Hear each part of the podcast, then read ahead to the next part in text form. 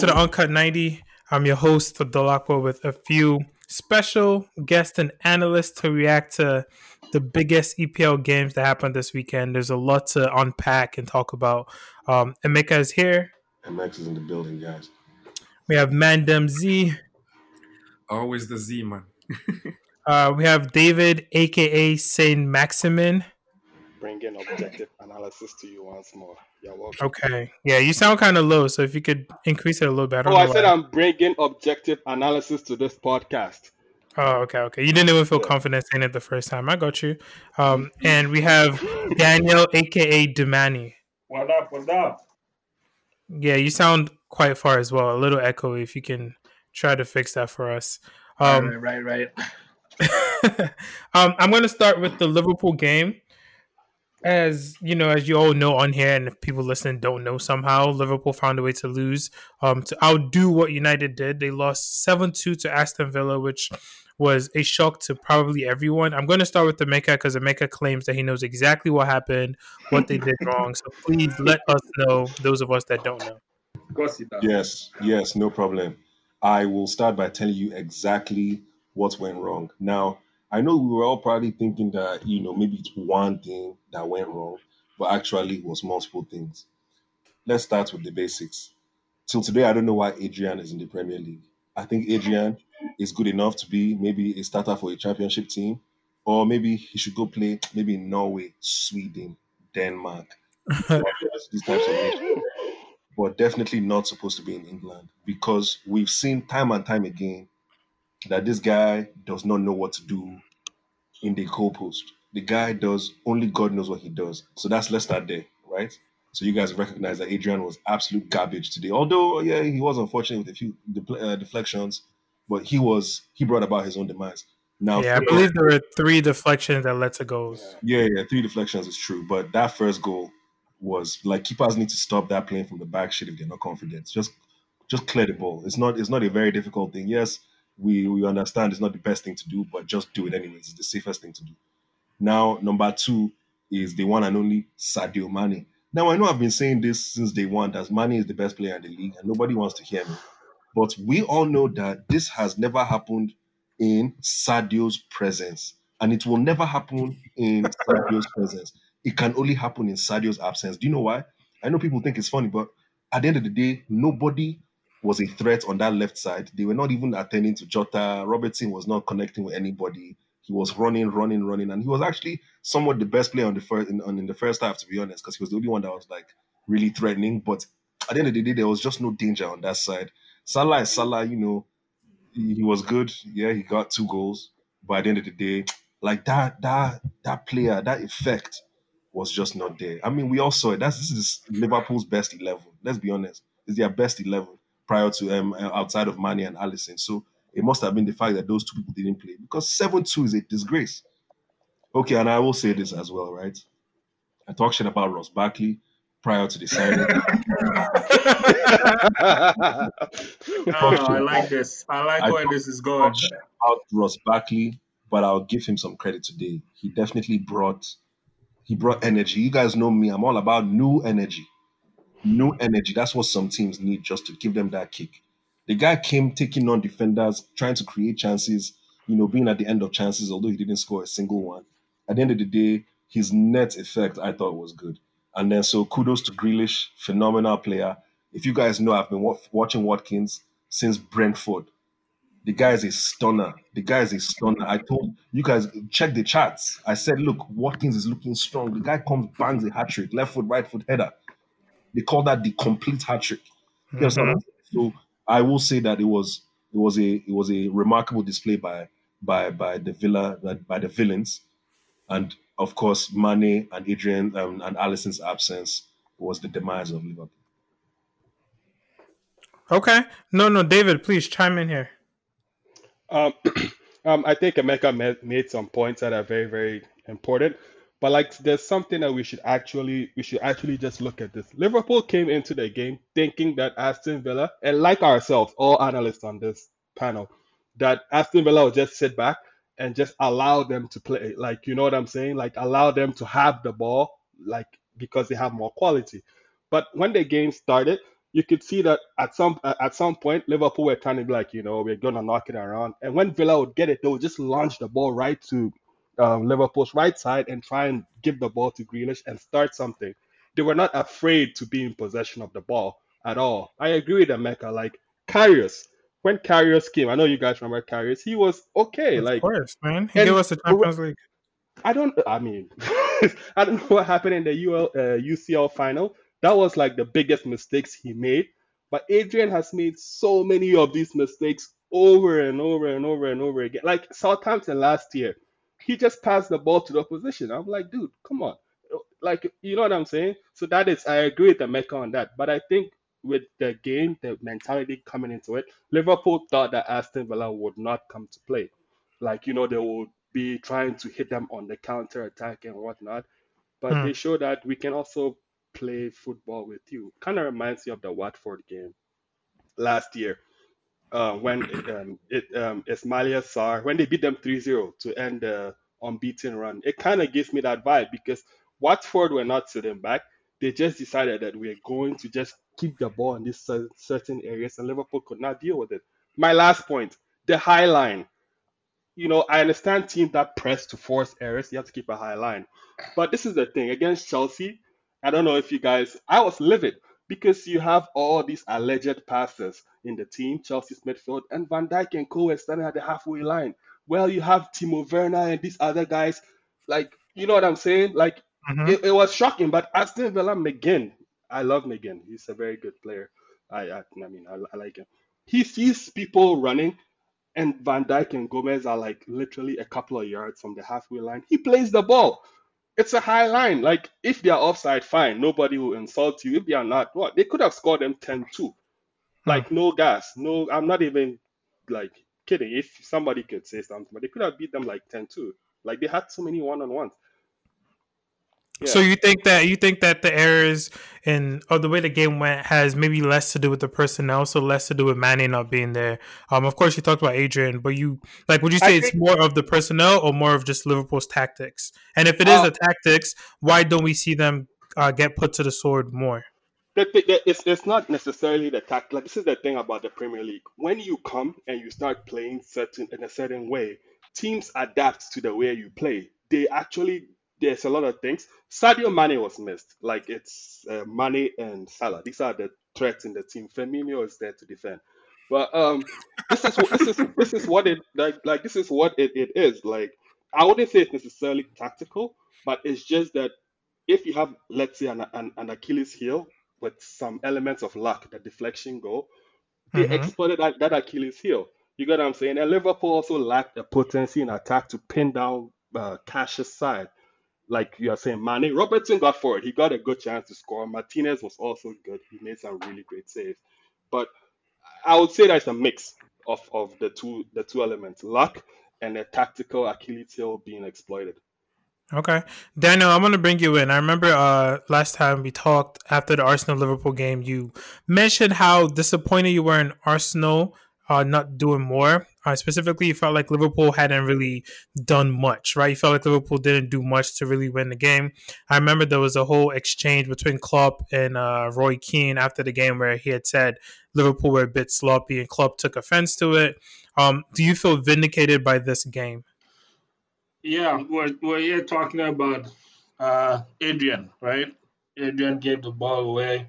Last week, when Robertson gave the ball to Lacazette to score, uh, was Adrian involved? Hmm. When they came to the Emirates Stadium and Van Dijk gave the ball to Lacazette to score, was Adrian involved? Hmm. No. The second goal they gave to Reiss Nelson, was Adrian involved? No. The fact of the matter is that this team has been doing this a lot. It's just they don't get punished for some reason.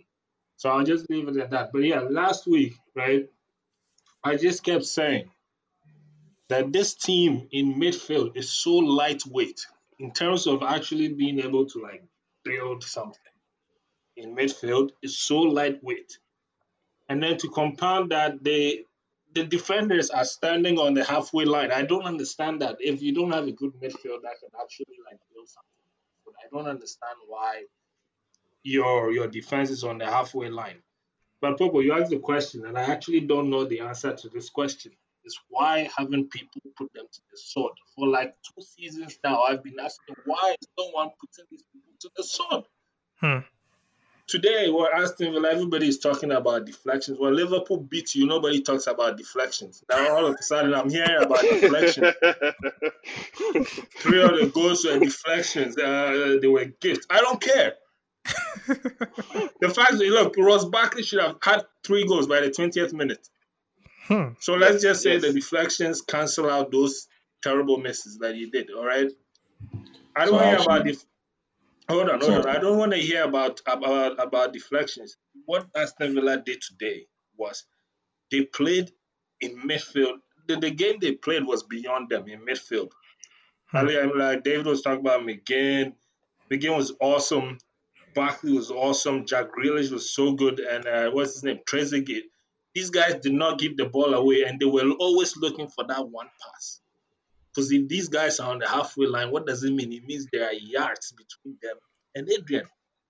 Yards waiting to be occupied. So you get the ball, you turn around, and then you put it there. And that's all they did. They did it several times.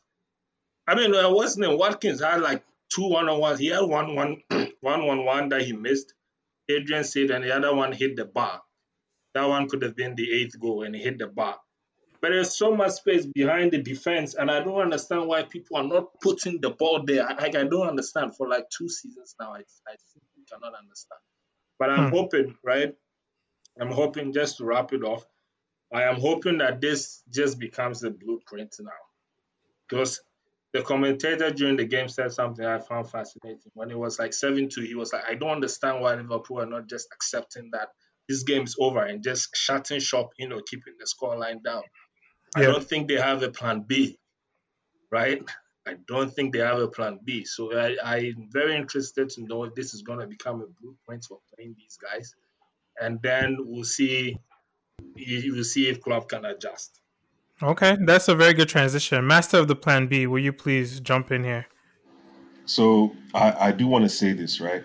The, Demani's points were excellent points. That is to say that today's defeats cannot solely be blamed on Adrian and, or let me say, Alisson's absence and Mane's absence. In Yeah. addition to that, I do agree that the display today from Aston Villa was top notch. It was one that you know we can even say, look, if this is how you guys are going to play Aston Villa, right? Go and play in the Champions League for us. You see what I'm saying?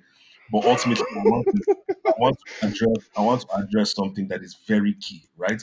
I hate talking about problems without solutions, and it is clear that Liverpool has a problem, correct? Now, I want to ask you guys, ultimately, what is the solution to Liverpool's problem now? And so let me start what I think the solutions could be, right? So I want to start with Firmino. For years, I have loved Firmino. I understand the dude's role in the team. I understand that he's not one supposed to be banging in goals left, right, and center. He's like a support striker, a false nine of sorts, an SS, right? Mm-hmm. But in a sense, the guy's position is not being threatened at the club. The guy knows that no matter what his performance is, he will play the next game.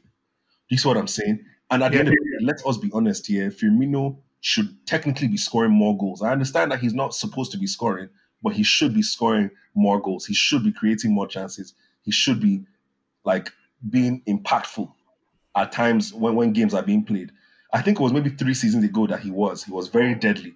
But I think last this past two seasons, it's really been a Sadio, a Sadio Salah show. You understand what I'm saying? So I think Yeah. for one, Liverpool needs to really go into the market and get a striker because Origi is not going to do that, play that role for you. I think they absolutely need to get a backup striker that will challenge Firmino and say, look, man, when you don't perform, this is the person that Klopp is going to bring on. So you better step your game up, right? And then to add to what Demani said, Liverpool's midfield, okay, I don't want to talk about Liverpool's midfield as though they are trash because let's be honest, this is the same midfield that went to Champions League finals twice. This Yeah, is the they're same, not trash at all. Yeah, Like- yeah, yeah. this is the same midfield that finished second place and then first place in the Premier League. You see what I'm saying? Wijnaldum, Fabinho, and either Henderson or the likes of whatever the rotation is. Keita today.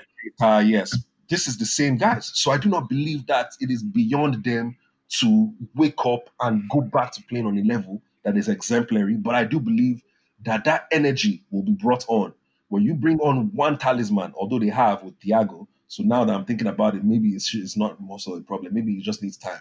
So now that Thiago is in there, I reckon that this midfield will now be pushed. And so as a result, I do believe that the solution will be either playing Thiago and letting Firmino know that, look, oh, you have a replacement. I think that those two elements, those two uh, sources of energy will definitely shake the team. Because come on, the, the Leeds game was also a close game. That Leeds game was a 4 3 result.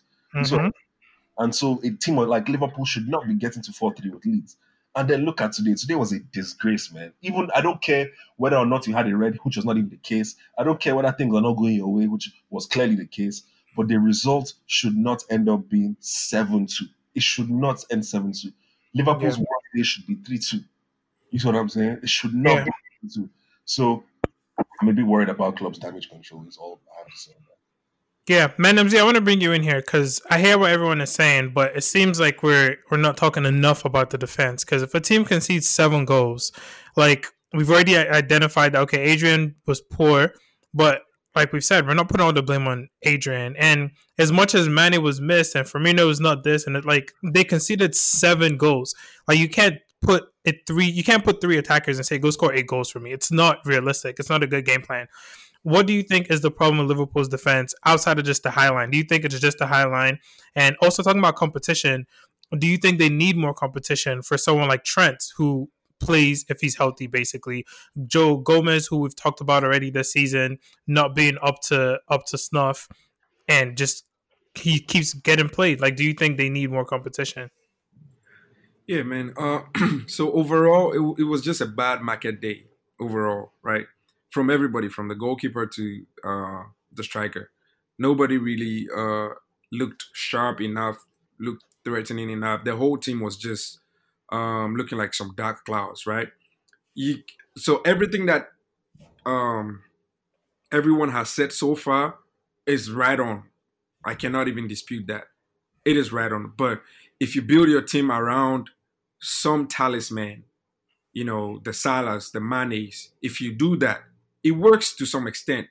But then there are realities of the game. There is there are injuries. There are um, fa- there is fatigue. There are so many Mm. things that could could come in. Right now, these guys have been going at it for like the past three seasons, back to back Champions League finals. Um, they just won the EPL.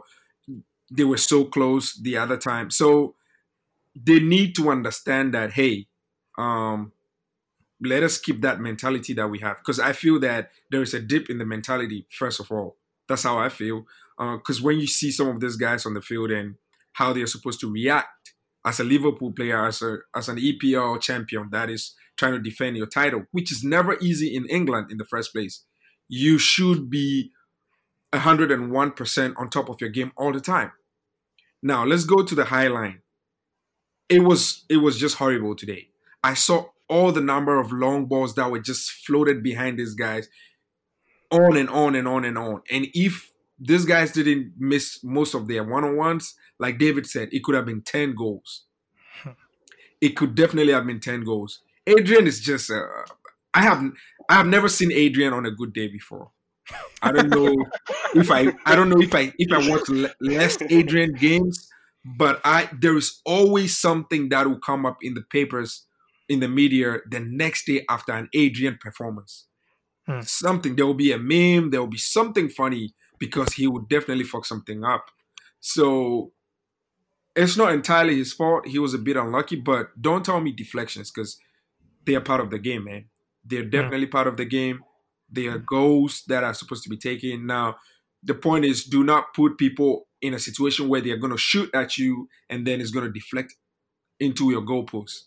So there are ways of stopping that. You cannot blame it on uh, deflections and whatever. I feel that it's too early to say Liverpool is going down or um, they're having problems uh, to the extent where people feel like, hey, Liverpool's not going to make top four. Because I heard peop some people in the media just making you know lousy noise. Yeah, It- it's too early. Yeah, it is too early. Uh, it was a bad day, of course. Klopp is is is is, is, is tactical. He's going to come back with something else. But they need to look at the team and be like, hey, if I don't have Salah playing today, if I don't have Mane playing today, if I don't have these guys available, how am I going to parade these people to go face this team? Because it looks like Liverpool clearly doesn't have a striker. Like Firmino is, I don't know. Liverpool could score 10 goals and Firmino will not score one in one game. Yeah. And I don't understand how that happens. Mane will hit a hat trick, Salah can hit, hit a hat trick, but Firmino wouldn't score. So I feel that they have to just go back to the drawing board. Uh, hey, it's still 24 hours out there. I don't see that Liverpool necessarily need to do any recruitment right now, but they just have to get the best out of um, the players they have right now. Look for some alternative systems and that highline thing, man. Look at teams that you can play that against, because if if it's not working, it's not working. Yeah, no, no, definitely. I, I support basically everything you said. David, I want to ask you one last question on this Liverpool thing, and then we'll we'll move on to some other games that happened.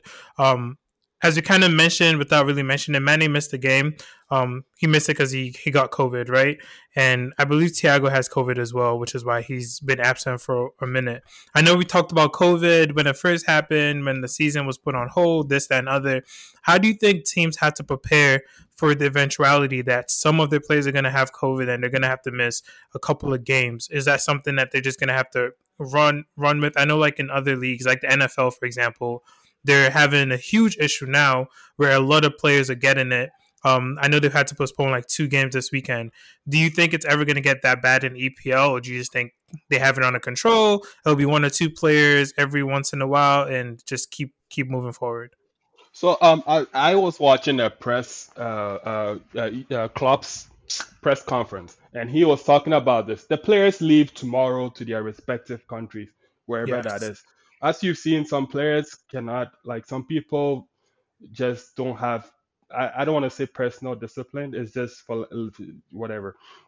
When people go all around the world to play these friendlies, which honestly, I mean, I don't think they matter or should be played you know, the chances of, of, of COVID are going to go up for all these players. They have to fly there, they have to meet other people, other teammates who are not quarantining. I really, really hope I really, really hope that it does not go back to three months like in March because I saw in the Serie A, Napoli appealed to the league to have uh, their game with Juventus uh, postponed or called off because of COVID. There's hmm. apparently some players got COVID, and David Moyes got COVID. I'm surprised. You know what? I'm even surprised that some of these coaches can get COVID, and the players that they are coaching don't get COVID. Like, how, what what coaching is Moyes doing? Anyways, I'm not even gonna get into that.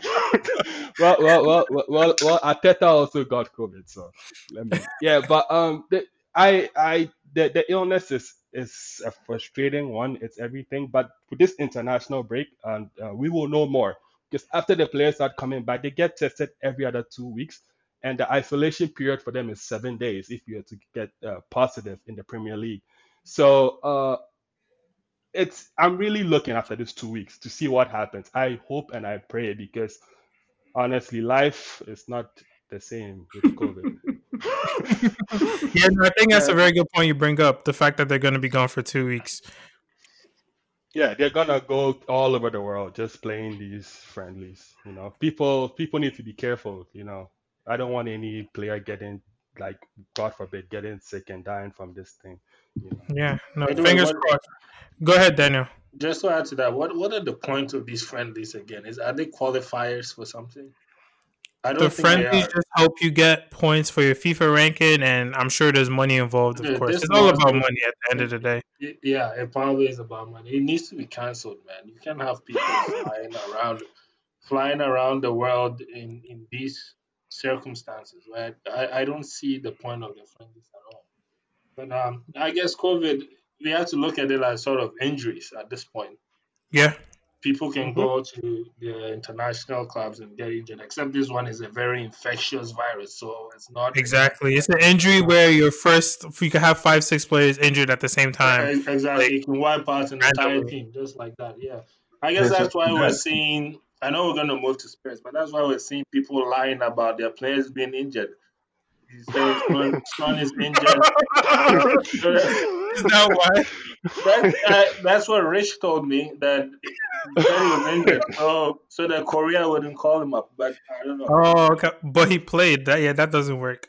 Emeka, go ahead. You about to say something? Yeah, yeah, no. To clarify, these are not friendlies. So Okay, these are qualifiers. yeah, these are definitely qualifiers. Yeah, actually, club friendlies, international friendly uh, friendlies were were were curved. They were all discontinued. Fact, just general friendly games were discontinued unless it was like pertinent. But yes, these are Okay. definitely these are definitely qualifiers. So now I will say this as well. It's key to note that post isolation period, even if you test positive, I mean, I mean, regardless of isolation period, you still have to test negative. And so, Mhm. I want you guys to know, as a survivor of COVID nineteen, I want you guys Hey, um, I mean, at the end of the day, right? Like some people do not show symptoms. My symptoms are very faint, but at the end of the day, you cannot return until you test negative twice.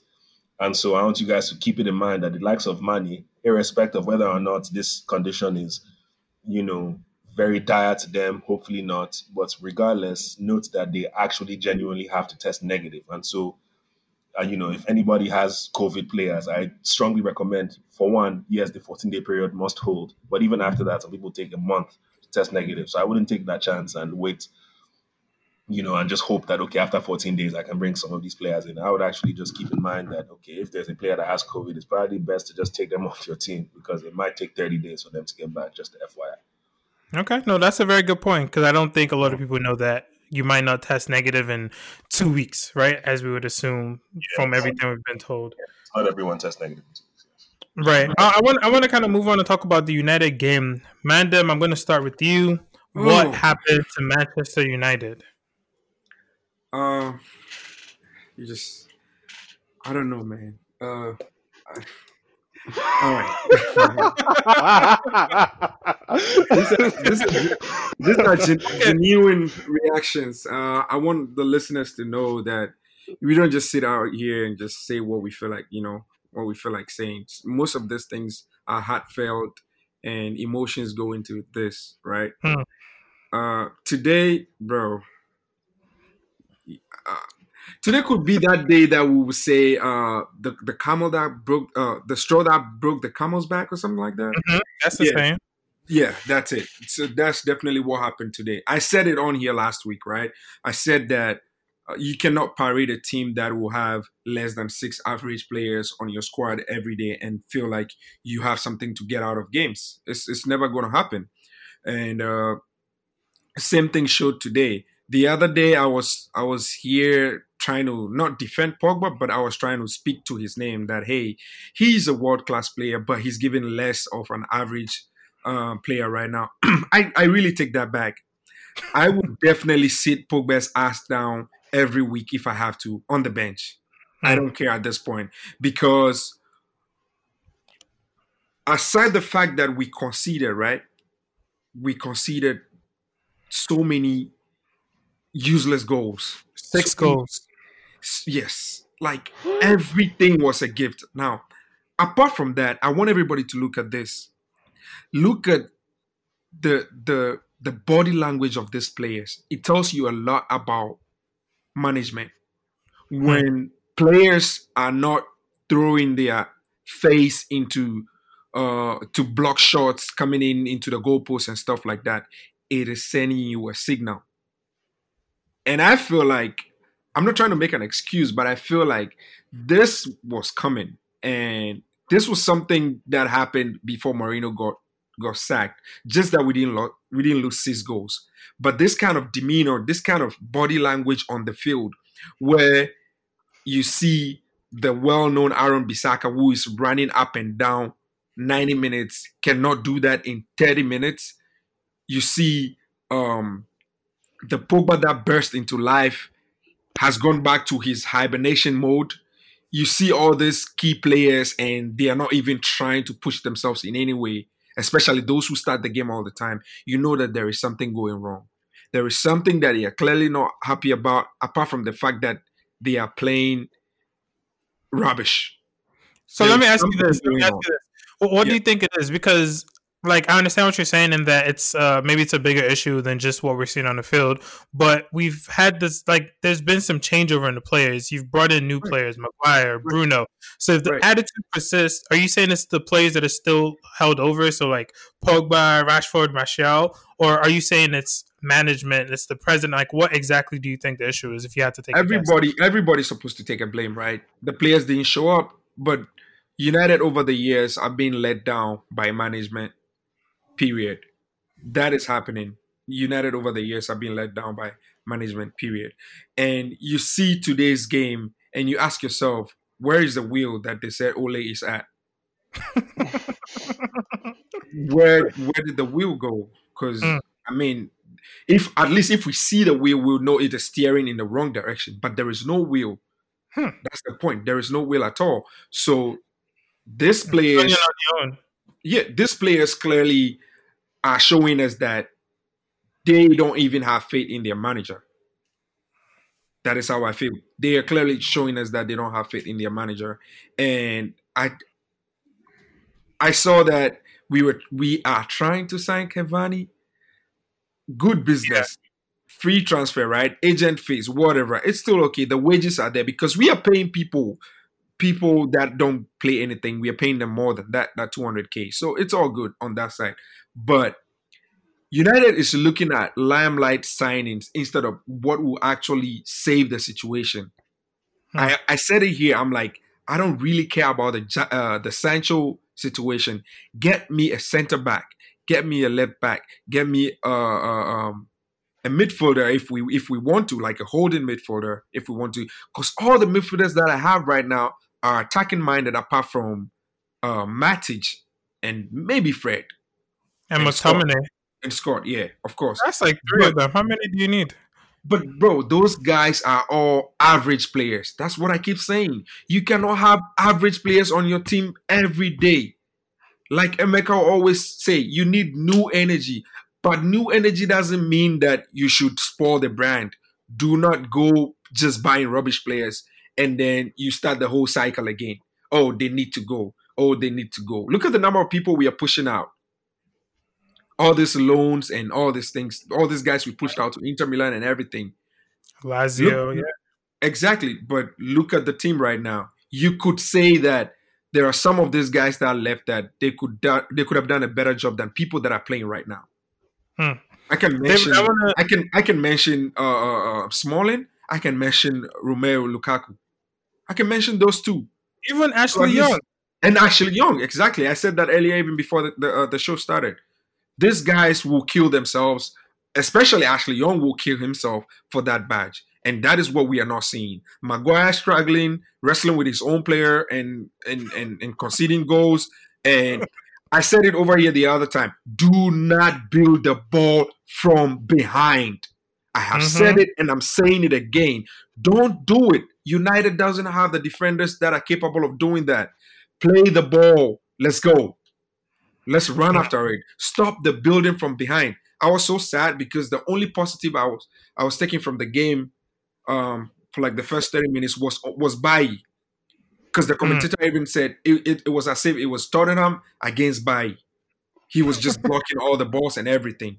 And then he made that mistake. Hmm. All be, all in the name of trying to build from behind. Like it's clueless. There's there is there are two things that can save us. Fire this guy and bring in the players that we need. When you say this guy, you mean Ole, right? Of course, he, he he's clueless, man. He should Okay. go. I, I think he should go. If we don't sign any player tomorrow night, let Ole go. Just let him go. It's not David, I want to David, I want to bring you in here because you've been a, a advocate for Ole not being good enough for the job, not knowing what he's doing. Um, but before you talk about Ole, talk a little bit about the game. What exactly went wrong for United, and then you know, have you changed your mind on Ole? Do you think they have to keep him till the end of the season, or maybe till the winter transfer window? Like, what should they do right now? My um, uh, first off, thank you for the question. My my thing is that I'm not particularly upset like a lot of Manchester United fans because I don't expect much from the team. Hmm. Do you know why I don't expect much from the team? This is how the game went.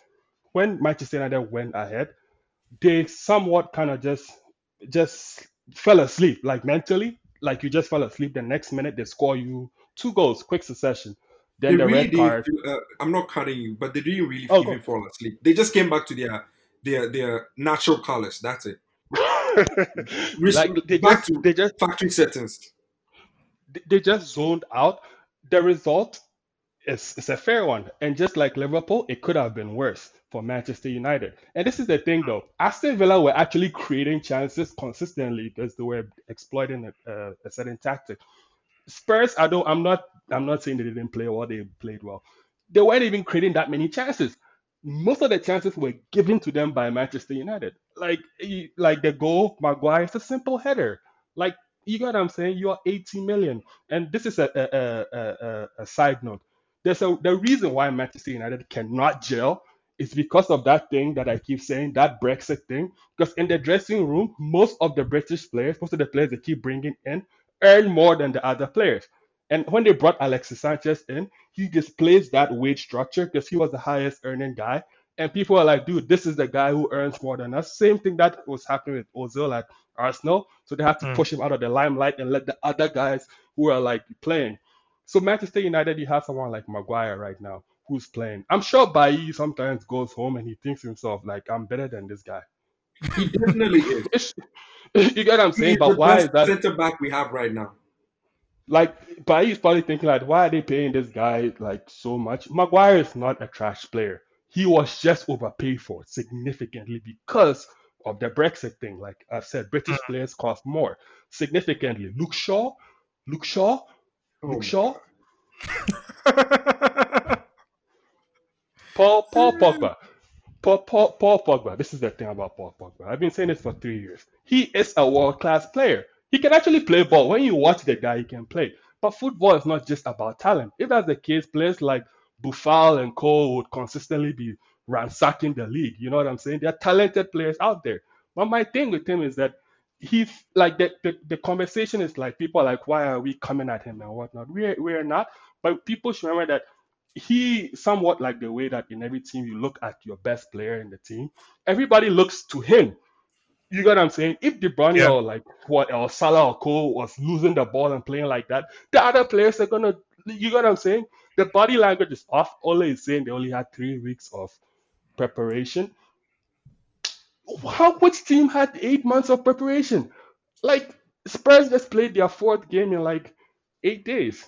Like, are you? you, you anyways, Mandem Z talked about the wheel.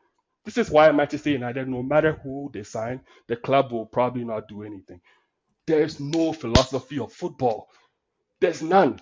I watched every Premier League game. Like I watched this. You can see systems of football being played. In Manchester United, if it's not working out, you can see that it's like the gears are turning in Ole.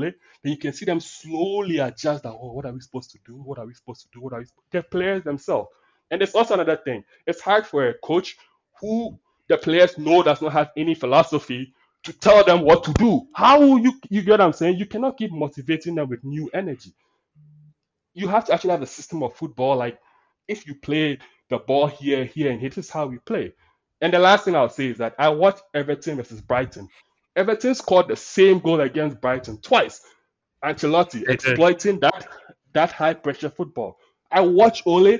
Brighton exploited us, I think, four times with the same play. At some point, like we just have to all just come together and be like, "Is this it?" I can't even wear my Manchester United jersey outside. It's like how?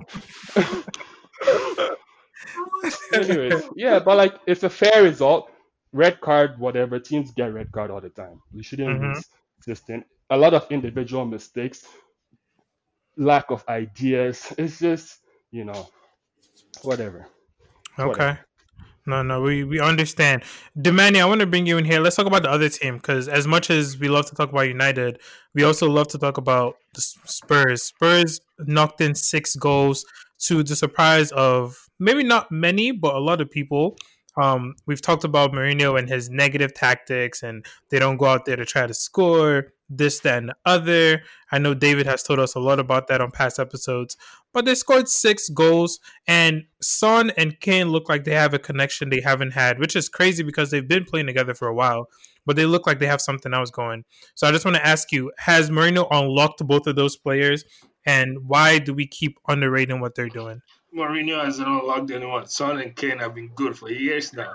But, but uh, yeah, when was the last time a Jose Mourinho team scored more than three goals? They I, scored I, I seven. don't, They, they- they scored seven in midweek, but against Maccabi, against some Maccabi- some yeah some Maccabi team in Haifa. like Tunisia or something. I When do did- think they scored a lot of goals in the Champions In League Chelsea. last season. in, in, in Chelsea, they used to score a lot of goals. Even last Yeah. season, I feel like there was a Champions League game that they scored like four or something against maybe like Leverkusen or one of those types of teams. Spurs? I think so. I might be wrong, but I, I think so. I vaguely remember something like that. But Yeah, carry on. I'll, I'll look it yeah. up. Yeah, okay, yeah, that would be great because yeah, it is the reason why he's always getting called out for negative tactics. I, I honestly don't really know what quote unquote negative tactics are, but I guess it's that sort of game where you just sit back and you know invite the other team on. So it's it's very telling that uh, a Jose Mourinho team will come to your home and score six goals against you. See, I we I had a chance to watch the game, right? And I don't think I don't think that Spurs played the sort of game where they should be winning six one. Like I was not impressed with Ndombele. I don't think he played well. Several times he gave the ball away. But I just could not understand for some reason why Sissoko, Højbjerg, and uh, Ndombele himself doing like acres of space in the middle of the field. Acres. Like they turn around, they have the whole field to them. Several times Hurricane will drop back, pick up the ball, he will turn, and there's so much space. Like I can see the pass he's about to give because it's that obvious.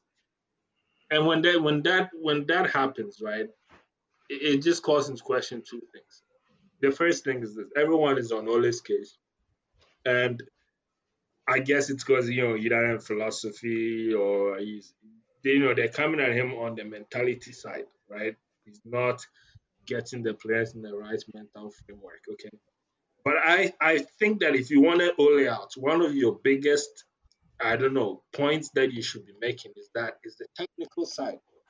Because Yes. several times now, right? Several times now, I've seen this play where Wan Bissaka is just too narrow on the field. He did it against Brighton, and Trossard was running ransack the whole game. And I said, I said during that game, right, if you go and do this against Son, it will be over.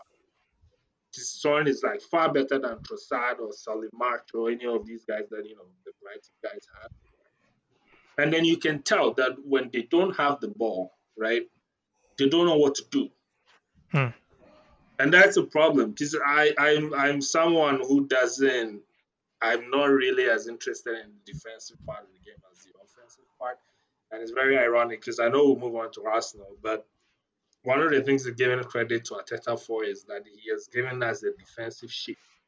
It is a thing. It's a managerial thing. When we don't have the ball, what are we doing?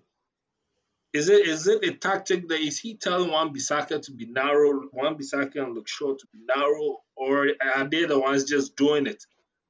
And when they come narrow, what are Pogba and Matic doing? It's, it seems like they don't know what to do defensively. And I think that in the Premier League, when you show up to games and when you are out of possession, you don't know what to do. Oh man, three against Palace sounds about right. Six against Spurs sounds about right. And I think when you get like Man City or even Liverpool themselves, yeah, whatever they give you will sound about right too. So, hmm. you know, I I'm I've never I've not really been all out until now. But there's just two things they need to do. The first thing, stop calling players who are not playing well world class. Pogba, I've said it two years. I'm not even going to go on that case anymore. I won't even spend time on him. You know, he if someone is not performing, drop them. We're doing it to Ozil right now at, at, at Arsenal. If they're not performing, I don't care how much they make, drop them. Like I Second said, thing, he be on the bench as much as I feel like. I said I said that. Yeah, yeah, I I don't know why. But then the second thing, you you know, get down to it. Is it Ole who's given these out of ball instructions, or is he giving no instructions? In which case, I guess you guys are right. The guy needs to No be sacked. instruction. Can I can I can I can I can I can I chime know. in? Can I chime in? can I chime in? This is the thing. Yeah. The players, the players have to actually have that sort of like respect. Either it's referential power that they, they acknowledge, okay, this guy, he knows football top to down. So we'll listen to him when he tells us to run there. I saw one clip, if you guys saw it, Lingard and Ole in the Manchester City. Ole told Lingard, stop doing that. Lingard's like, all right, cool. He did it. He said one more time. Lingard did it again, and he subbed him out. You get what I'm saying? Like a lot of a lot of players, and Lingard kept he, he showed up again after, after that. This is the thing. The players know they like they don't see him as that. You've not won any trophies. You don't have any technical prowess. The new energy, like you are a legend at the club, that's cool. Maybe you're a nice guy. He's a nice guy. I mean, I don't I don't hate. Yeah, but but we we No. we hire Arteta. He no win anything. No But but anything- Arteta, but before. but but Arteta, like Arteta came in, like you said, he was with Pep, and when he came in, you could see that there's some sort of plan. Like Arsenal did not have this defensive shit. Yeah, but I'm talking about the the respect part. Like No, no, no. I'm saying that it's, it's, it's either it's either anything, right? I'm saying that it's either you show the players that tactically you are actually adept, and the players are like, nah, this guy knows ball, you know. And even with Arteta, at some point, he's gonna hit the slump because, you know, the personnel. But No, Ole In- is there as a figure. He's there as a figure, not as a coach or as a manager. He's just there as a figure. Because, like Demani rightly said, or like you just said, like he tells these guys, do this, and they don't do it because they don't trust that what you're saying is right. You can't, you can't, The thing you is, can't- yeah, man. The the thing yeah, is, go ahead. he's uh after his games, his press conference or whatever, he's not talking like someone whom the players are not listening to. That's the problem. So it's either Oh, he's a one giving- charismatic person. He knows how to talk to the media. it's And either and I also think to that point, to that point, he's never gonna come out and say, "Hey, I said do this," and they didn't listen because Yeah, of that would, they would fire him That- immediately that because he has undermines that would mean he has no respect. Exactly, so he can't do that. You can you can look upset a little. You don't have to. If they're not doing what you want, what kind of idiot will be smiling when you're not? He is smiling and shaking hands with the entire field. He is shaking hands. No, listen. Ole was shaking hands with the guys that were on the, the stickers, the posts that were just posted in there to depict uh, uh, uh, um, fans. He was even shaking those things. Ole took everybody's hands, smiling, doing little chats in people's ears and and stuff. Like it, it's no man. At least give me that Mourinho where before the game ends, he kicks a bottle and runs into uh, uh, the dugout just to know that this guy is furious or something. Ole is Mhm. out there acting in front of the camera, acting in front of the camera, and then you come back to the press conference and be like, "Oh, I put my hands up, uh, I, I take all the blame, blah blah blah blah blah." Nobody wants to hear that. We like, want like, to like see progress. this, this guy, this guy keeps saying it's not good enough. It's not good enough. It's not good enough. But nobody asks the guy why is it not good enough. Nobody's asking him. Like he keeps every. I put my hands up. Why are you putting your hands up so much? Exactly. Why? It- you get what I'm saying? Oh god. Anyways, it's fine. I'm sorry. I'm sorry. for- Emeka, Emeka, let me let me ask you this to kind of round up this uh this conversation about this game.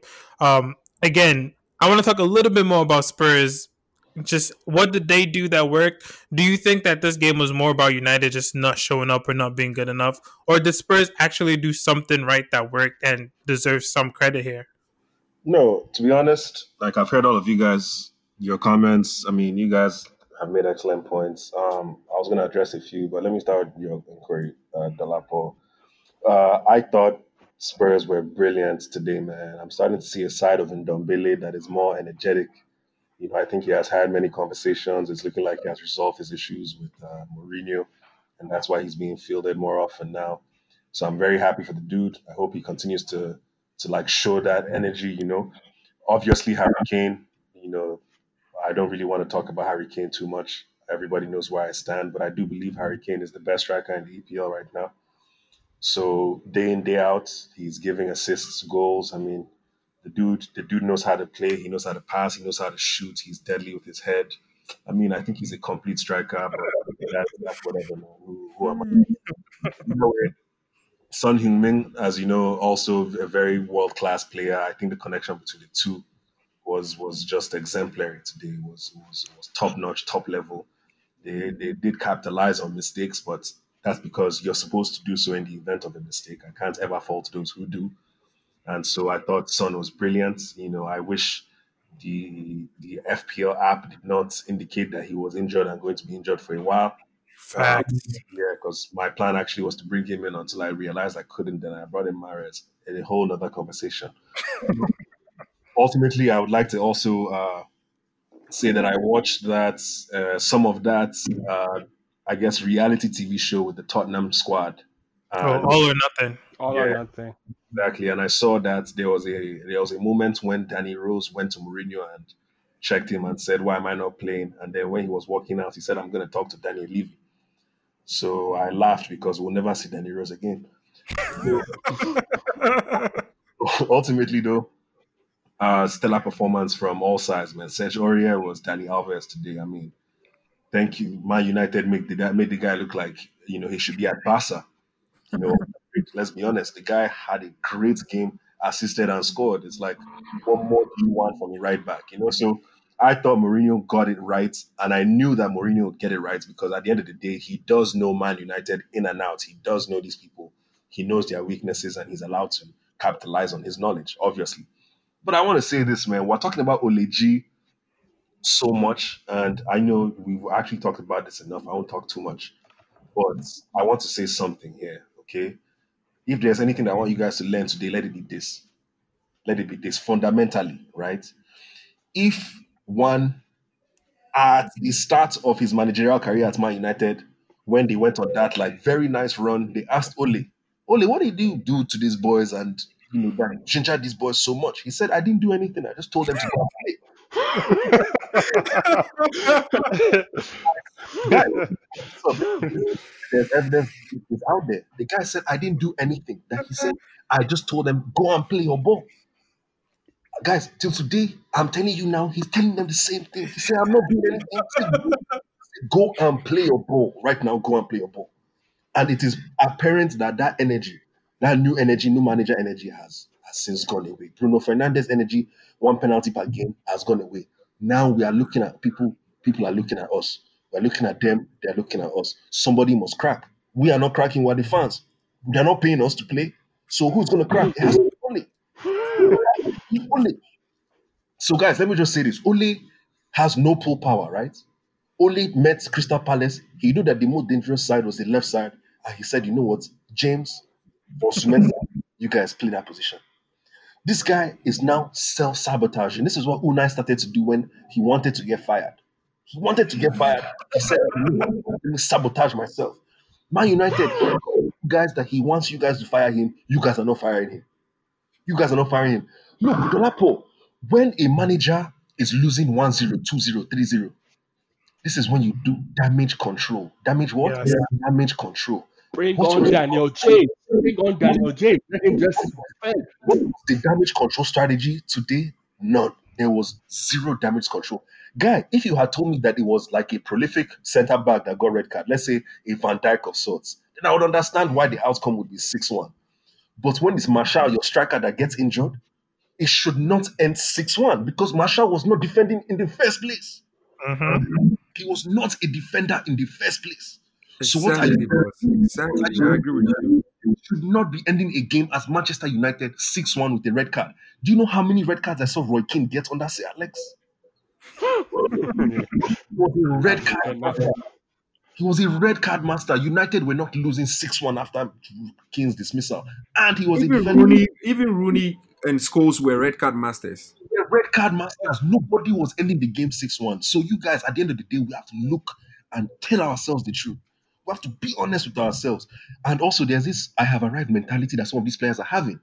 Pogba has the I have arrived mentality that is not doing anybody any good because he thinks in his heart that he's the best player on the team and he carries himself as such.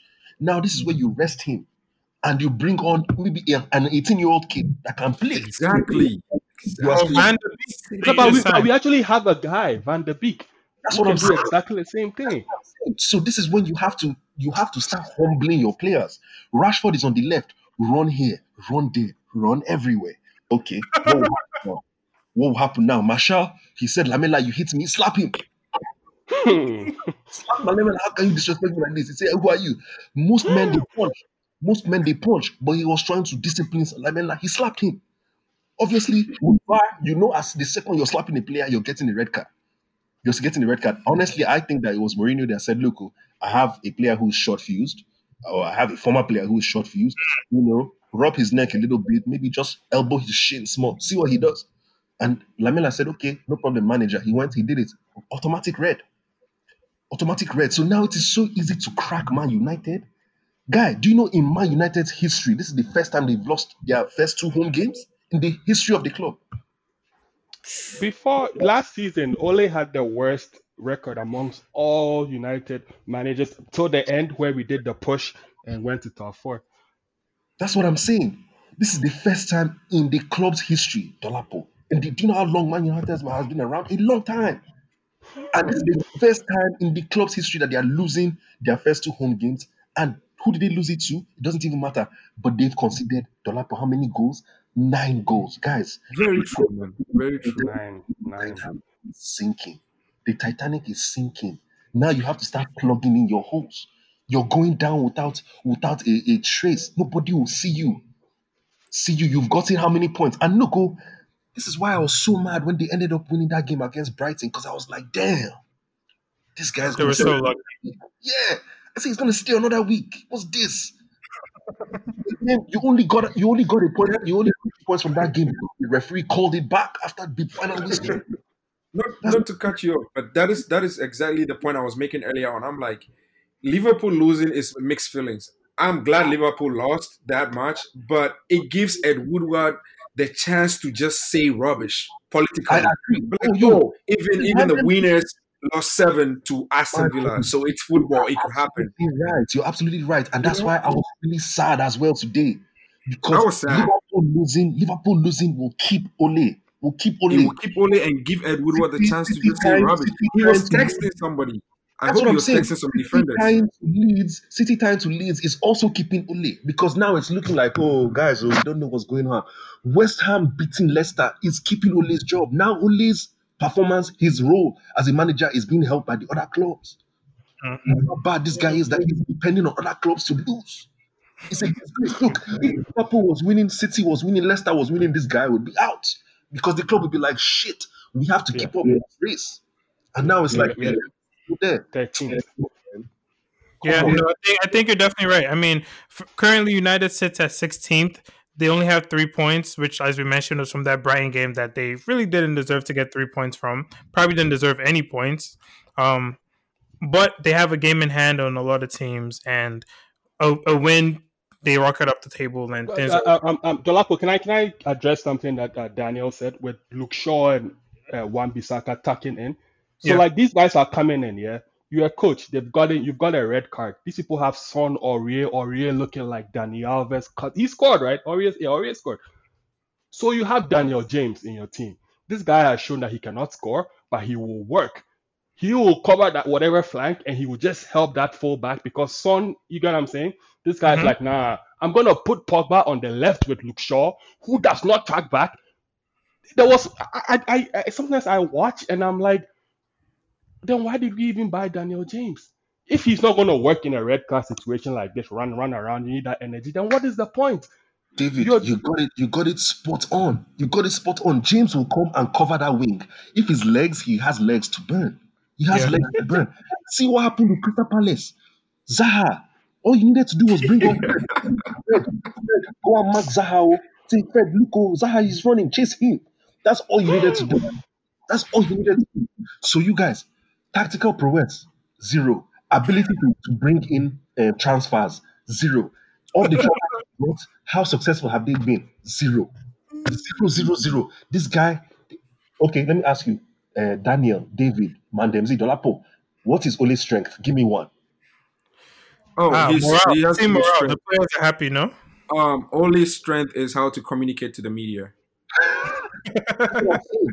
So now you need HR personnel. Just hire somebody HR. Hire HR. Good on that end. I can do a better HR. job. I can do a better job than Hire a media specialist. I'm not and you're giving. covered. Guys, this formation change. Let me just tell you Man United solution. Sorry. Man United solution is very simple. No, no, no, Dolapo, can we we know where this is going.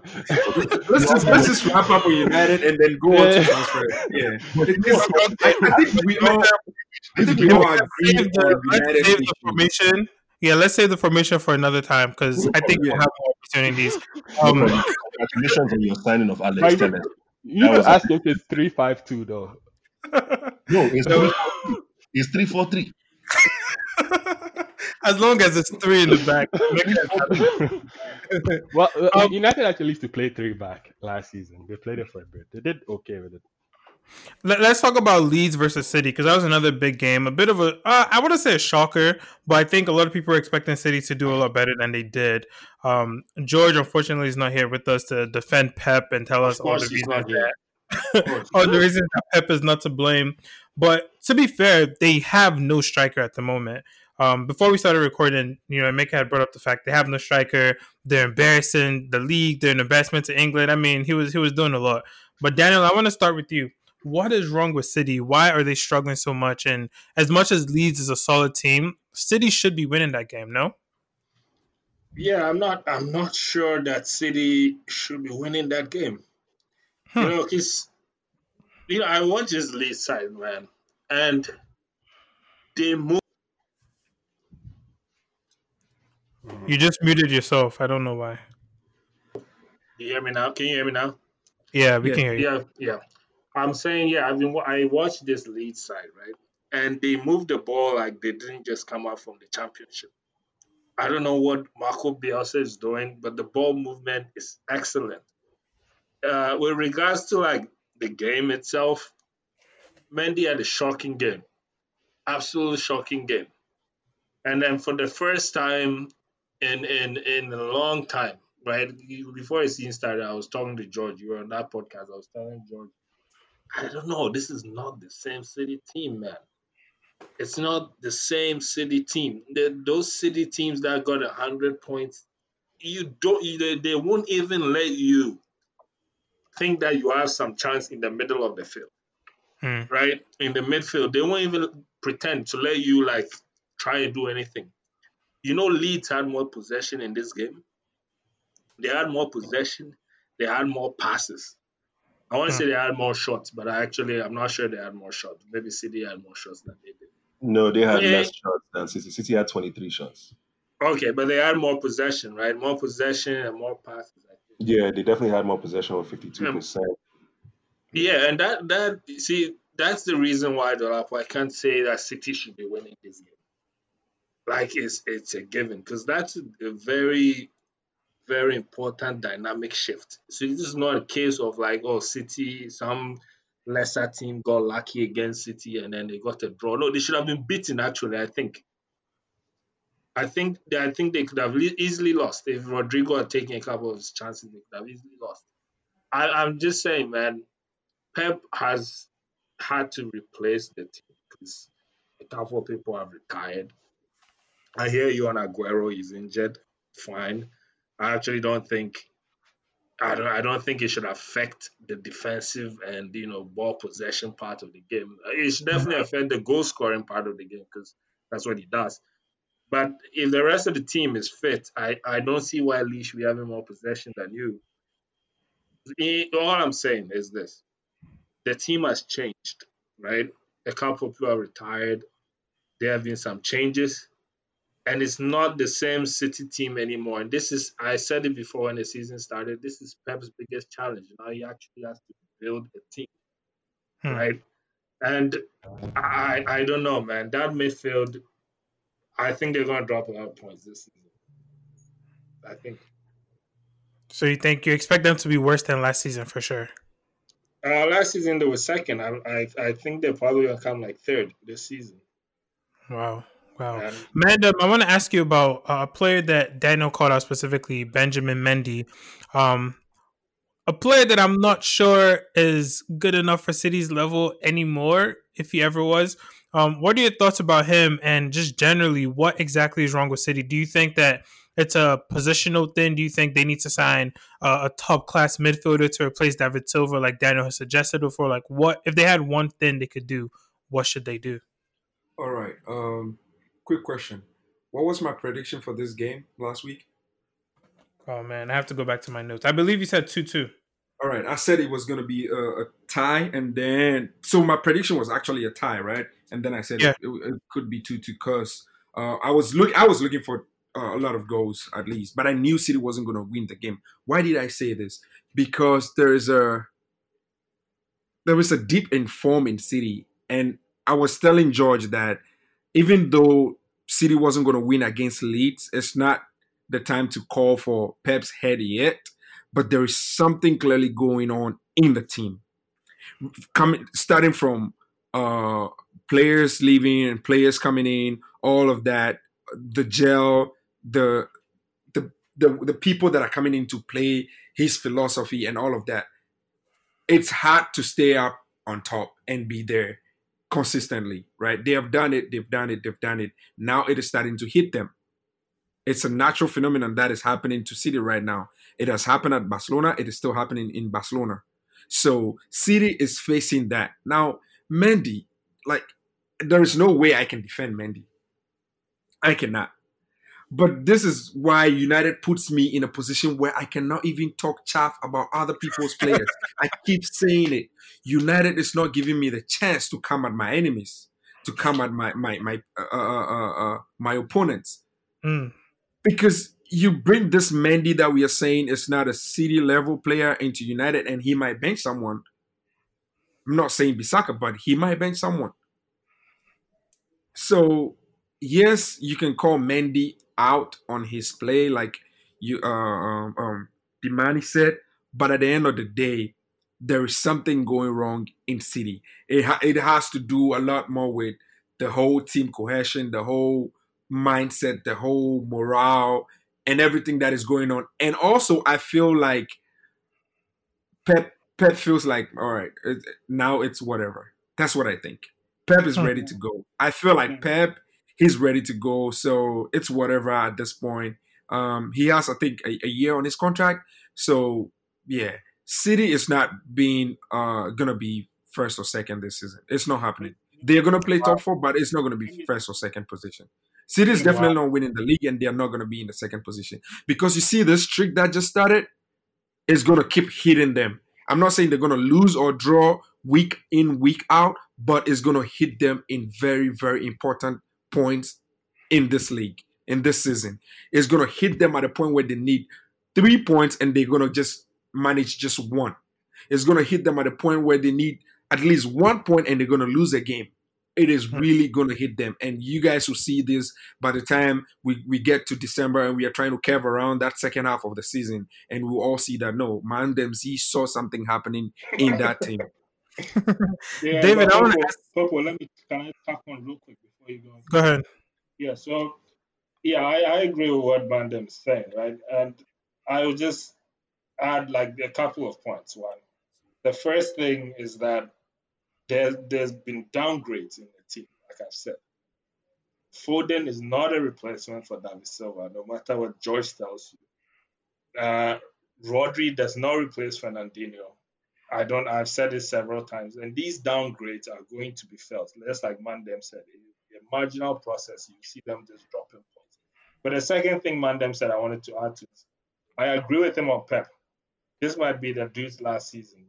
I don't think we made a lot about this, but and I don't. I maybe this is just far out of you know far field or something out of left field. But Pep actually, I think, lost his mom to COVID, right? Mm-hmm. He did. Yeah, I don't think a lot was said about that, but that definitely has to affect a man, no? And you know, I, I maybe I'm just I'm just talking trash now, but I just when I watch him now, like his press conferences and everything, he, I don't see the same passion. Doesn't feel like he cares anymore. You know what I mean? Mm-hmm. And it, that might be that might be it. I'm not sure, but this might be his last season. I'm just worried at this point that he's going to leave at the end of the season. and City will come back for it. So, so let, me address, let me address something here. I've never I've never determined that Pep is the caliber of manager to be unprofessional as a result of his personal life. You know, if you're Mm. if you're throwing in the towel because you've suffered tragedies, then uh, you need to really look at yourself and determine whether or not you're suited for this position because uh, tragedy tragedy is not is not unique to anybody. Everybody experiences it in some caliber form. The element Yeah. of you're you're supposed to rise up. Not to say that it's easy, not to say, not to minimize the tragedy itself, but to say that well, this is an opportunity for him to give it everything he's got, and maybe at the end of the season dedicate it to his mom or something like that. There's a way to spin it so as to still come out of this. So I don't want to really address that. Ultimately, I want to also address something that is more key than than that. In my opinion, it is that Pep one is getting his lineups wrong. Let's hmm. just let's work with facts and what is more concrete. One, he's getting his lineups running, in my opinion. And two, the absence of a striker is one that he should have fixed prior to signing Ake or all these people. Because I yes. yeah, because actually Aguero has been hurt for a while, and you shouldn't have gone into this season with only Jesus. Because you should know uh, ultimately that in the event of an injury to him, well, then you are left with nobody at all unless you bring somebody from your under 21 squad. So I want to address that. Also, I want to season with, address uh, Mahrez. Mahrez should not be starting over Bernardo Silva.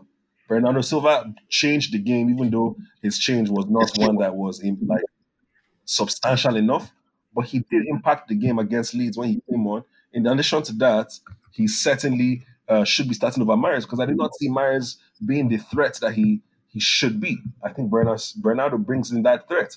Also, I think I understand that uh, that that lineup wise, they show Sterling on the left, and obviously he moves. ar- I mean, they show him in the center, and obviously he moves around. I get it, but let us keep Sterling on the left, put Bernardo on the right, and then this is when you go and sign. Even if you have to loan Icardi or somebody from a big club, go ahead and do it right now because that is exactly what you need.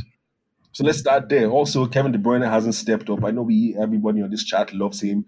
You guys want to talk trash, and you bring on Benjamin Mendy, black player, as though as though Mendy, as though De Bruyne has done anything this season. I know it's so easy to pick on people, but you won't ever pick on the person that you know is also being an issue. That is KDB. KDB has not done anything at all this season. Let's be honest. Against Leeds, you can't even step up and give one or two uh, blows, assists. Come on, you can't do anything. You're calling Benjamin Mendy. What Benjamin Mendy? What? Anything. Who else is in the midfield? Rodri. What's Rodri doing? Nobody is doing anything at the club. Why are we talking about Mendy? You talk about Pep's lineup being wrong.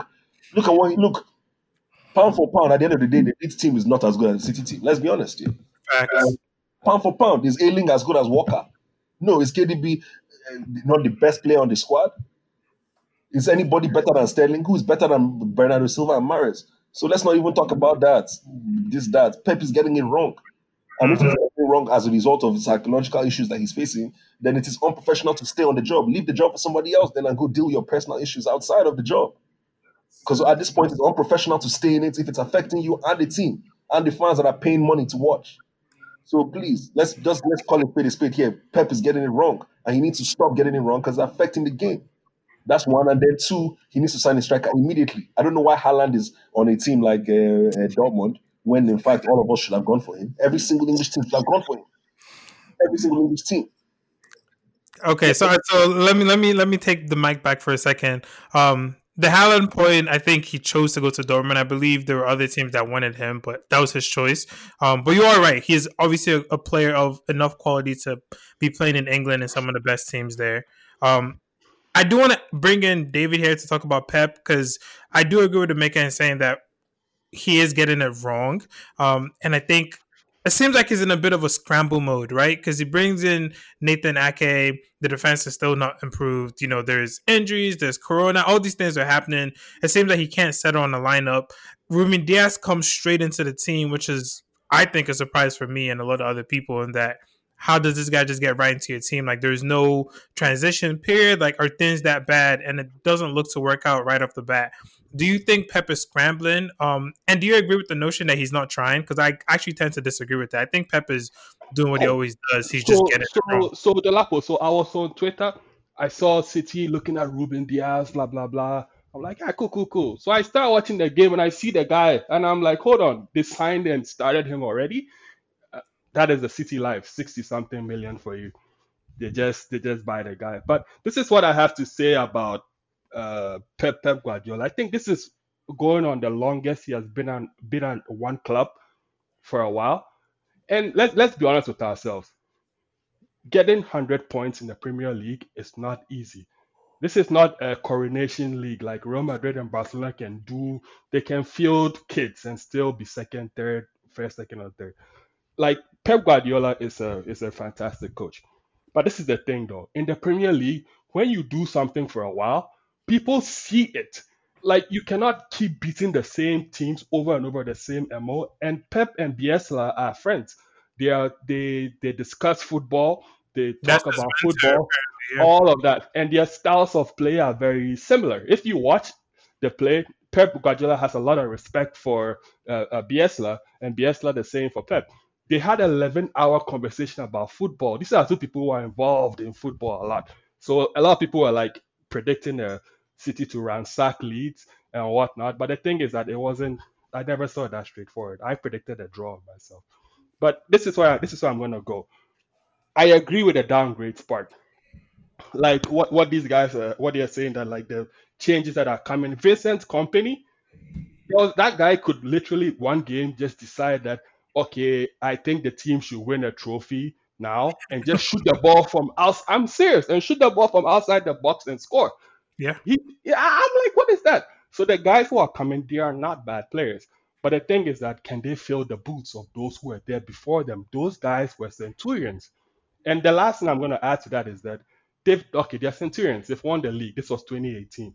The agenda here is for the UCL. We want the Champions League. The league, okay, if we come second, whatever, they're not going to sack Pep for coming second in the league. You got what I'm saying? It's the Mhm. Champions League that they want. But the thing that I watch, like for for instance, someone like Raheem Sterling, like he's a really really good player. Like Sterling is good, but in the end of the day, if you're going to win the Champions League and whatnot, some of these marginal chances have to go in into the net. I know that Sterling is good, but his finishing is spotty. Sometimes it's fantastic, sometimes it's off the off the thing. I can see City winning the Champions League. I don't know if you guys can see it. And the players to every day come into the dressing room, hype them, hype them, hype them for something that they just won two years ago. It's very difficult as a manager. You know, he has tactical acumen and he has uh, passion, and he cannot keep hyping these guys to perform at that level consistently. How do you guys think Ole can do it to these guys?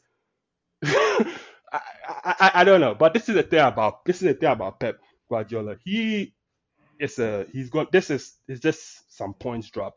To be honest, this is how I look at it. Mhm. I agree with Emeka. You went into the the the the the season with Jesus as your only striker. Aguero is old and his injury he gets injured quite a number of times. and Jesus, honestly.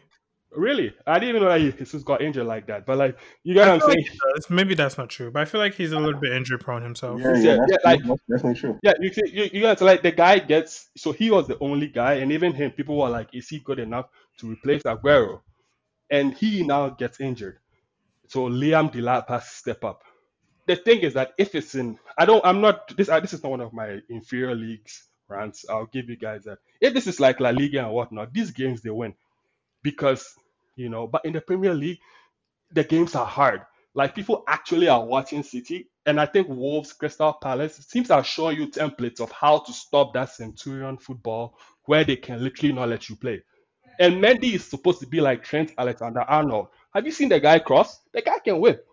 The guy can whip. So the goal is that they are going to sustain pressure on you, and he will keep bombarding you. Same with Trent Alexander-Arnold. But what if the other team tries to isolate their tricky uh, winger with your with the fullback all the time? They found a way to make that happen. You get what I'm saying? So now people are saying that Mendy, he was never good defensively. Same with Trent Alexander-Arnold. But if the ball is there, he will find an attacker. So the thing is, I think Pep will still be second, third, or whatnot. But they, they, they just won 100 points two years ago. It's just one of those things, you know. You Yo, yo, have to, sorry, sorry, sorry. Let me just interject here for like one minute. Sorry, Ah, go one on. minute. Hey, see, guys, I want to say something, right? Winning is what we play the game for. If you are winning and have determined that, oh yeah, you've done it before, you're not really so motivated at, by it again, then you are a fucking unprofessional asshole, and you need to leave the team and Uh, leave England No, and no, no. just I'm, never play I'm. Not saying that they are not No, motivated. no, no, no, no. I get what you're saying. I get what you're saying. Yeah. And what you're saying is in fact true. Sometimes, like the likes of Thiago, Thiago said he's leaving Bayern because he has he feels that he has done everything. That's genuinely like you think Bayern was trying to get rid of Thiago? No, they were not. He just said, "Look, I'm kind of tired. Like I'm trying to move on, take on new Hmm. challenges." So it does happen, but I'm saying that you should never downgrade your performance because Thiago still played at its stellar level prior to leaving. No one should ever do otherwise. Now, let me also say this, right? Ultimately, I want you guys to know this, and I don't mean to be dramatic, although I end up being so a lot of times. But guys, let me just tell you, the war, the war has begun this season. The war has begun. Everybody has noticed that look, oh, these big teams, quote unquote, they are no longer big. They are no longer big. Everybody is going to go for it. I'm telling you right now that top 18 is undecided. Yes, we know Fulham and Fulham and West Brom likely going to get relegated, but top 18, see, the chances of Sutton being 18th is as high as the chances of Newcastle, as high as the chances of West Ham. Everybody can either go play Champions League next season or get number 18. The war has begun. Everton, I'm being serious. Everton is not joking. Look at West Ham. West Ham went to Leicester, gave them three. Same Leicester that went to City, gave them five. The guys, guys, it's a joke. It's a joke. The war has begun. Nobody is taking this game for granted anymore. Everybody is taking it seriously. So if Pep likes so, he should cry. He should not cry. He should sign a player. He should not sign a player. His ship will sink, just like the Ole's ship is sinking, just like uh, this other person's ship is sinking.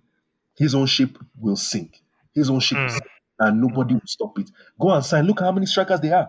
Look how many strikers they are. You could have even brought, as Kerry will say, stop gap, stop gap, stop gap. Have Oh my god. Cavani. This Cavani that Man United is signing, even though Man United does not need a striker, so we don't know what they are doing. But we will not talk about them because we've talked about them already. But this Cavani that you guys have allowed for United have to sign, this is the player you guys should have signed because you guys need a striker. You could have gone and signed him 200k per week. Is is is is is is is, is cereal to you guys. It's cornflakes. It's peanuts. It's peanuts. You could have given even if you just play him for six months. That's it. That's all. You need to go and sign a striker. Look how many strikers there are out there.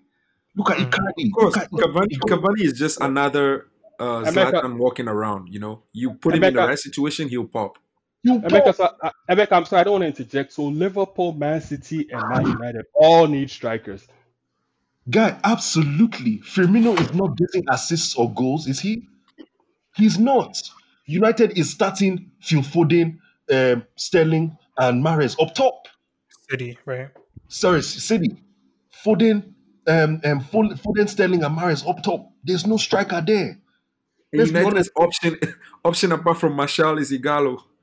That's what I'm saying. You're bringing in Ighalo. Rashford, you know, is better on the left coming in, but shit, hell, play in center if you like. Then who's playing on the left? That's what I'm saying. These guys all need to go and sign a striker. England has always been known for having prolific strikers. Start with Thierry Henry, start with Alan Shearer, start with Wayne Rooney, God. Ruud van Nistelrooy. Come on. Let's, let's- okay, We're- we're gonna start with them, and let's we're gonna end with them right now. Um, Daniel, I want to bring you in real quick. Um, Emeka brought up the fact that you know this this season looks like it's shaping up to be crazy, a war. He said, right? We don't know who's gonna get relegated, except Emeka has decided that he knows the two teams. Everything else is up for grabs. Um, I, want to ask you, who do you think is going to get relegated out of the, the bottom three currently? Um, Fulham, Sheffield, and Burnley, they all sit on zero points. Um, and I also want to ask you, how much do you think that the pandemic and just the lack of a summer, especially for the big teams, how much do you think that plays a role into just the craziness that we've seen? Because we have seen a lot more craziness than usual. Like it seems like the teams that were not good are getting big results, and I don't know if it's just they're catching up or if it's just some craziness and teams not having enough rest. Right, right, right, right. So yeah, I'll start with the relegation, uh, the re- relegation question. Uh, the only team, honestly, that at this point I really see going is Fulham. Hmm. That's the only team at this point looks like they will go down this season.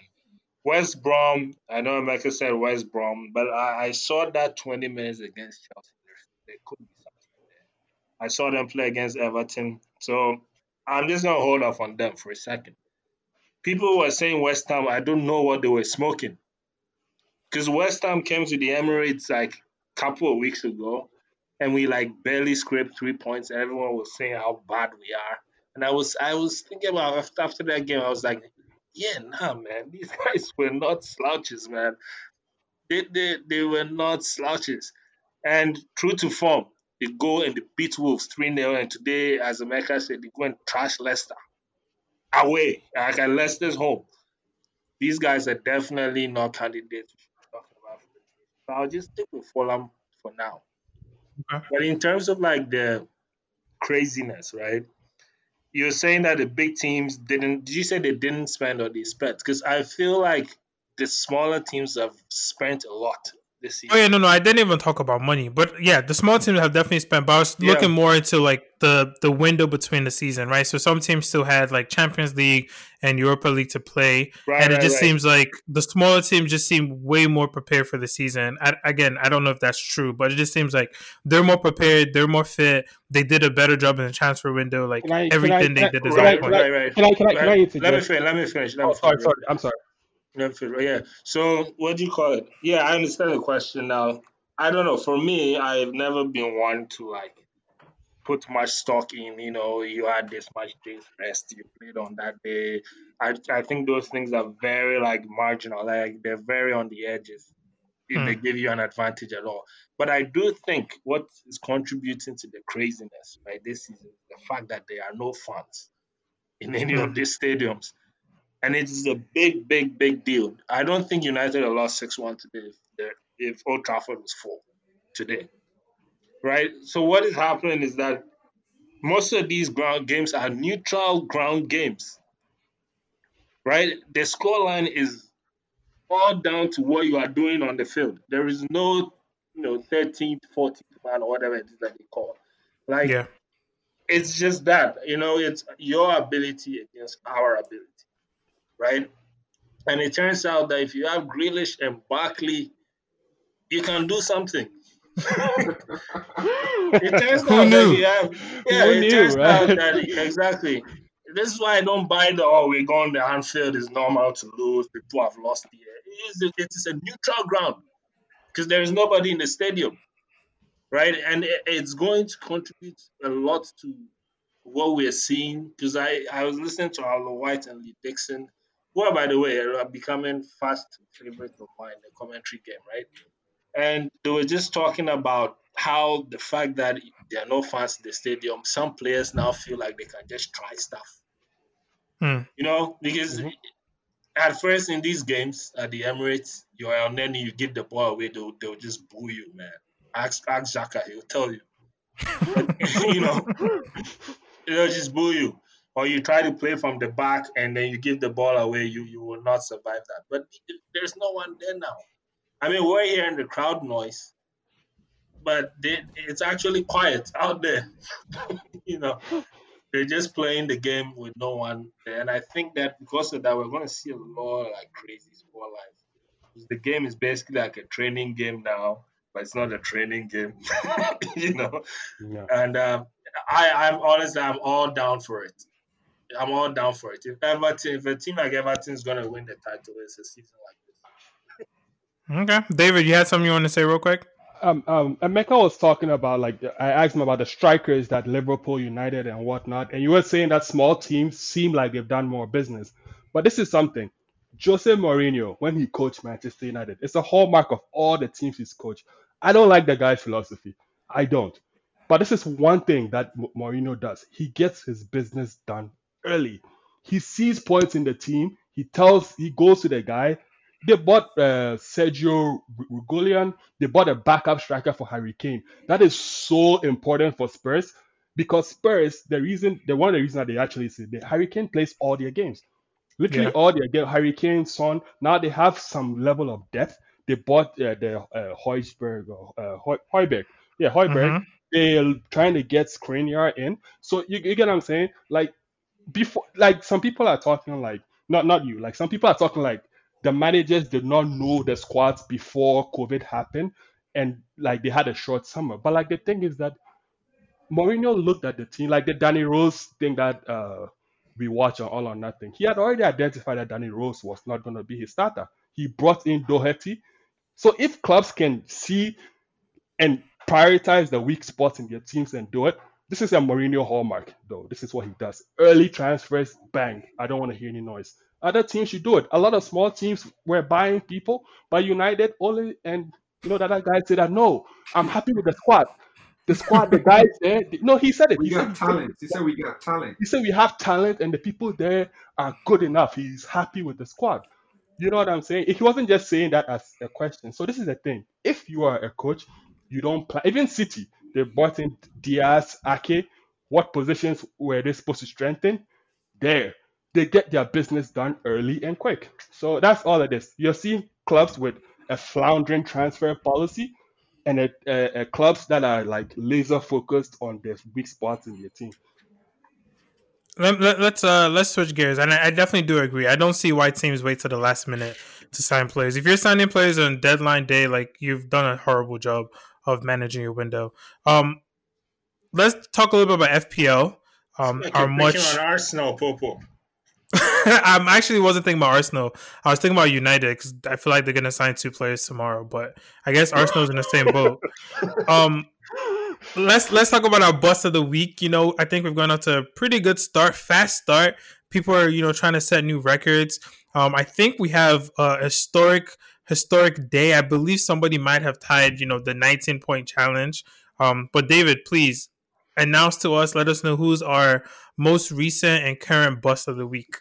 It's so unfortunate. Like it's so unfortunate that he just released a, a soundtrack for the for, for the bus of the week, and it's it's really really unfortunate. And Emeka is no more special. Say it with me. Emeka is what? No more. no special. more special. because somebody has broken the record.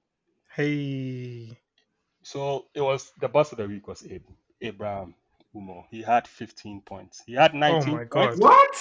He had 19 points, but he took a minus four. So Oh my that's God. it. yeah, man, yeah, yeah, man. This is this Why is he, he filled he filled only six players? Why?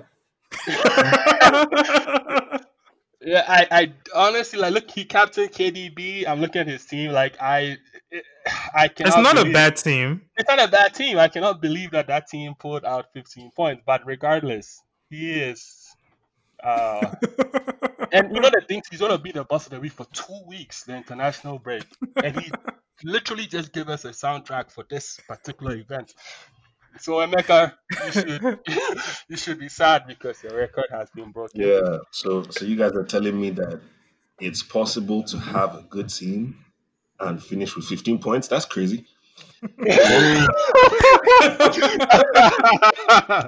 Anyways, ultimately, yeah, yeah, yeah. Shout out to Abe, man. I've never really held Abe in high regard. Um, no, I don't think anyone has. he has always been a bit noisy for me. Um, I'm not surprised. I think his brother will follow and beat that record. He's an, he's an fan. I, re- I reckon he'll get 14. And then, um, yeah, I think that's that's all in there. yeah, no, it was it was definitely been a tough couple of weeks. So I can't even laugh too much because I feel like I was quite close. But uh, yeah, Abe is definitely the I, bust can, of the I, week. I can tell you how close actually. No, no, we, we don't need to talk about that. Oh Daniel, God. I want to ask you a question though, because Daniel is our new consultant, you know, FPL specialist. He said he's not playing so he can see the forest, this, that, and other. And I know Abe is one of the guys you mentor, right? So what happened with him? Like, you have to defend his team right now. Like, what happened? Okay, so I haven't actually like What? I haven't actually seen Abe's team. Uh, Hmm. team So you haven't been consulting with him? oh, I, I, I got you. I can. I, I I got you. Yes, please. Yeah, look at that while I'm talking. Um, I, I haven't seen his team, but I tend to agree with it. But like we have the same sort of outlook on the game. That's crazy. Uh, that's I'm- crazy. That's And like a shot, let me finish my point. I don't know why he captained Kennedy against Leeds. That just sounds like a very bad decision, especially in a game where was at Elland Road. Not at the not that it matters because I just said there are no fans. but yeah, that that was not a good captain's choice. But if Abe was like really being mentored by me, right? And since we share the same philosophy, I don't know why he does he have Harry Kane and why is Harry Kane not his captain? he does not have Harry Kane. I eh, I've told you guys get Harry Kane. How many times do I have to say this? Get Harry Kane. He, he will assist or he will score. Actually, he, he didn't tend to assist in previous seasons, but this season I'm seeing a lot of assists this season. You know, you should Hmm. get Harry Kane. Uh, but you know, I will just consult generally for everyone right now. Okay, last week I gave you guys Sad. I gave you uh, what was this guy? James, didn't you tell us to get James? I told you to get James because he's under price. I, I You told it, us to sell KDB. I get James, and you actually were right for this week. Yeah, you you. I'll be right for a lot of weeks because I think by the end of the season, right, they're going to have similar GA stats, except De Bruyne will have a lot more assists, but but uh, James will have a lot more goals. Does that Hmm. make sense? So it'll be a similar GA, but that will be the dynamic. So the fact that he's like seven million, I don't understand that. But yeah, I gave you James, I gave you Trossard, Lucas Moura, Mor- that idiot Mourinho let me down. Didn't play the guy from Instead, Son was still playing somehow, even though he's injured. Um, but this season, uh, this week, the guy that I'm giving you, I already mentioned in the chat. You need to get Jarrod Bowen of West Ham. Alright, okay. You might want to wait though. We still have a couple weeks before games Uh, get played. Right, right. Okay, yeah, that makes sense. But yeah, I, Yeah. I, I just want to answer your question, I don't, con- uh, not yet. I don't consult with him. well, please help So him out a little please- bit. He please needs leave it. me out of this one. Okay, just leave me out of Okay. this one. No, no, perfect. Um, let's let's do our last words. Let's wrap up the episode. David, I'll start with you. Any last words? Hey, I hope this international break the players are safe. This four weeks have been fantastic. I hope all of you are doing great. You know, I'm enjoying this season a lot. I hope it continues like this. Hashtag it's a war. yes, Daniel. Last words. Yeah, I, I, I don't know who was born in We cannot hear you at all. I said I don't know any defending champion who has gone on to concede seven in the next season. So Liverpool, you should be very ashamed of what you Oh, we actually the last team to do it was Arsenal. I believe someone posted that. Um, but What yeah, you, wh- who beat us seven after we won the title? this is like a long time ago. Like, Not in the EPL, not in the current EPL. yeah, yeah, this is a long time ago. Also, now we're talking about like stats from like 1920, right? This is what we're doing. This- I mean, the stat is there. You're the statistician. You should accept it. All right, Mandem. Last words. Uh, last words will be definitely good luck to all the teams that are in the same boat as United when it comes to the transfer window for tomorrow. Hmm. Um, I am not expecting a panic buy, but hopefully we can close certain prospects that we had in in the pipeline, like Alex. Maybe if that is added on to Cavani, that might you know bring a little spark. Even though that's not the the answer to everything that we need right now, because we actually need a center back. But um, yeah, let's just all reflect on this week. It's been a crazy one. Uh, the bad aspect is that it's going to take us another two weeks to come back and redeem ourselves. But I hope that Ole does not enter the new year with United. I don't want to have that happening. That's it. Wow, wow. So you want Ole out now, basically? Okay, heard. Emeka. Last words. Yeah, man, I have a lot of last words, man. Oh my god. I have no idea why we're rushing this. There are so many games that were not discussed that were powerful games. We have like two weeks to talk about all these games. no problem. I mean, that's why I say we should break this out and do Friday and Saturday or Saturday and Sunday. But I mean, who am I with my ideas? So, you know, I want to address something, and I have to start this with a Nigerian proverb. It says that a man being short does not make him a boy. So ultimately, the point of that statement is that I want you guys to understand that Everton, Everton should not be taken for granted. Hmm. What Everton has done this season, you guys cannot see. The layman cannot see, but Lever Everton has a starting team and a replacement team that's a sub team that can actually challenge for Champions League. Do you understand? These guys did not even start André Gomes and Allan and see what they did. They got their results. DCL banging in goals. Richarlison can cover for him in the event of an injury. They have Bernard coming off the bench. They have Iwobi coming off the bench. They have a stellar team. So shout out to Ancelotti. I just want to. So wait, no, no, you cannot tell us that Everton's second team can challenge for Champions League. Don't don't say that. But continue. Wow. Wow. So you're telling me their second team shall not challenge while Man United's first team is losing seven goals to seven to Did you did you mention André Gomes? Like, come on, let's let's be real here. They're No, not challenging for Champions League. Gylfi So Sigurdsson comes on that's and what- he's very good. That's what I'm saying. Sigurdsson comes on, he's good. Allan, André Gomes, and the likes of the list doesn't even end there. We didn't even say Doucouré. DCL is He's a starter. You're not like continue anyway. It's my fault for saying anything. Okay, continue. no problem, no problem. So please shout out to Ancelotti. We see what you're doing. I mean, those that see, see. I see what you're doing. Let me speak for myself. I see what you're doing. Shout out to Ancelotti. Now, please, my last word to Pep. Pep, you need a striker. Go and sign one. My last word to Ole. Ole, be with your family. Go be with your family. There you go. There you go. Leave the job. Don't disgrace Man United. Don't disgrace Man United. Shout out to Tottenham for winning. It was a tough game and they came out with the result. Now, ultimately, I want to end by saying this. Um, I know you guys have been noticing my my performances on uh, FPL. You know, Mhm. I went into this Mhm. FPL season. I've gone into this FPL season with a very orthodox mindset. Now, given the outcomes of these games, I challenge you all and I compel you all to, in fact, approach these games with the unorthodox mindset. That is, it is in fact okay to take out KDB and bring in James, like David said. You know, Mhm. outside of this season, sorry, like the man he said, outside of this season, that would have been a crazy thought. But this season, I challenge you all, I compel you all to think outside the box. Think outside the box. Watkins will be as good a striker as Vardy this season. Let me not say Vardy. Watkins will be as good a striker as Tammy Abraham this season. You know, you know, I'm telling everybody, think outside the box. It's okay to have Grealish and McGinn on your team.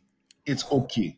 Challenge yourselves. Think outside the box, and that is how you get your results. Because otherwise, I mean, this season is just it's, it's like I said, the war has begun. It's all mayhem, state farm, all states. Anyways, that's all. Wow. okay. All right. Well, we can't challenge everything that Mika said because we'll be here for another hour. Um, but thank you guys for being on and thank you for listening. We'll be back um, next week